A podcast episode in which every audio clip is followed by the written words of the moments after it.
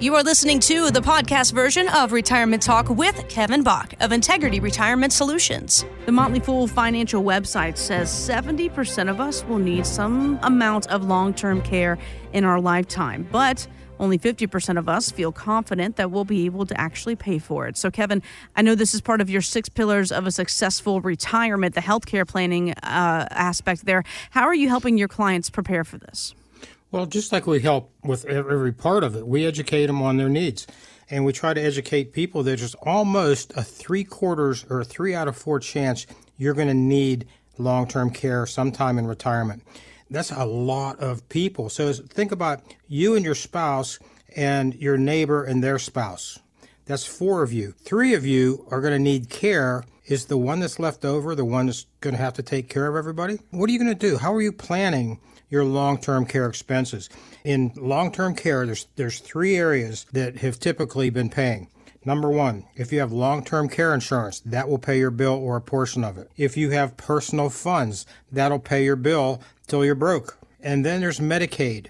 Medicaid will pay your bill after you're broke. Which one of those is it going to be that's going to take care of your your bill? We had a client one time. We went in to see this client. Mom was there, the son was there, which he was an enrolled agent and thought he knew everything. They're like a tax agent. The husband was in a, in a skilled nursing care for eight years. Mm. They started out with a million dollars. They ended up, when I got there, with $200,000 left. Whoa mom is feeling a pinch because she's not going to have any money to take care of herself because they didn't plan for this event. So, how much do you want to take care of your spouse? That's the big thing. How much do you want to stay out of a nursing home is another thing.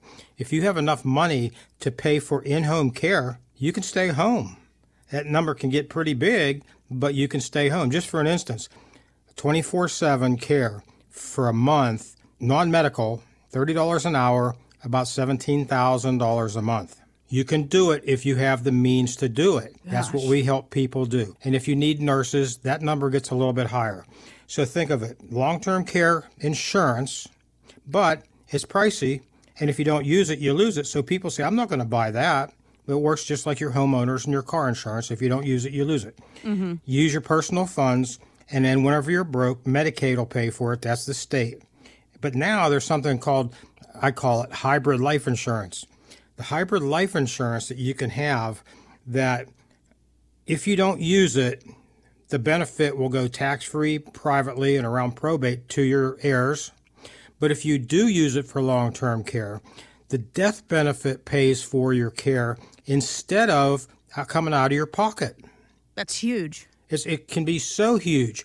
You know, we, we got a client that um, let's just say they had about a million dollars. It was somewhere in there.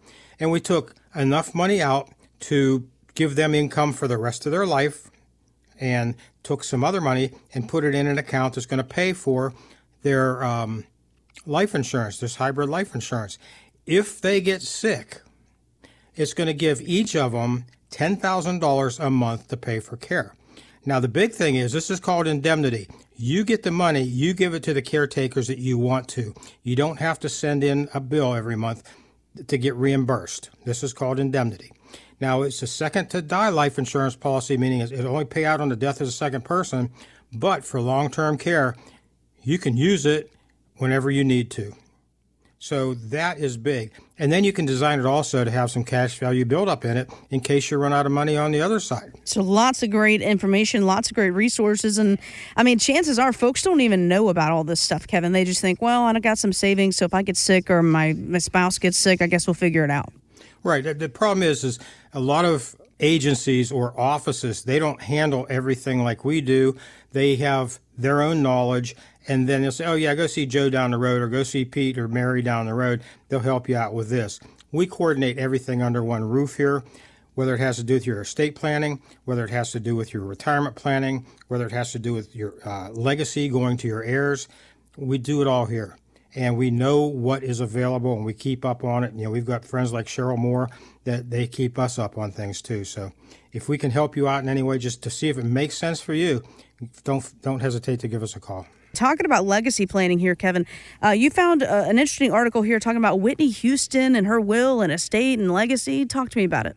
Well, yeah, Whitney, she, she died. She had some planning done, but it wasn't done very effectively. Um, her daughter was to inherit everything, and her daughter never got a chance to inherit everything because she died before it was all distributed. Mm-hmm.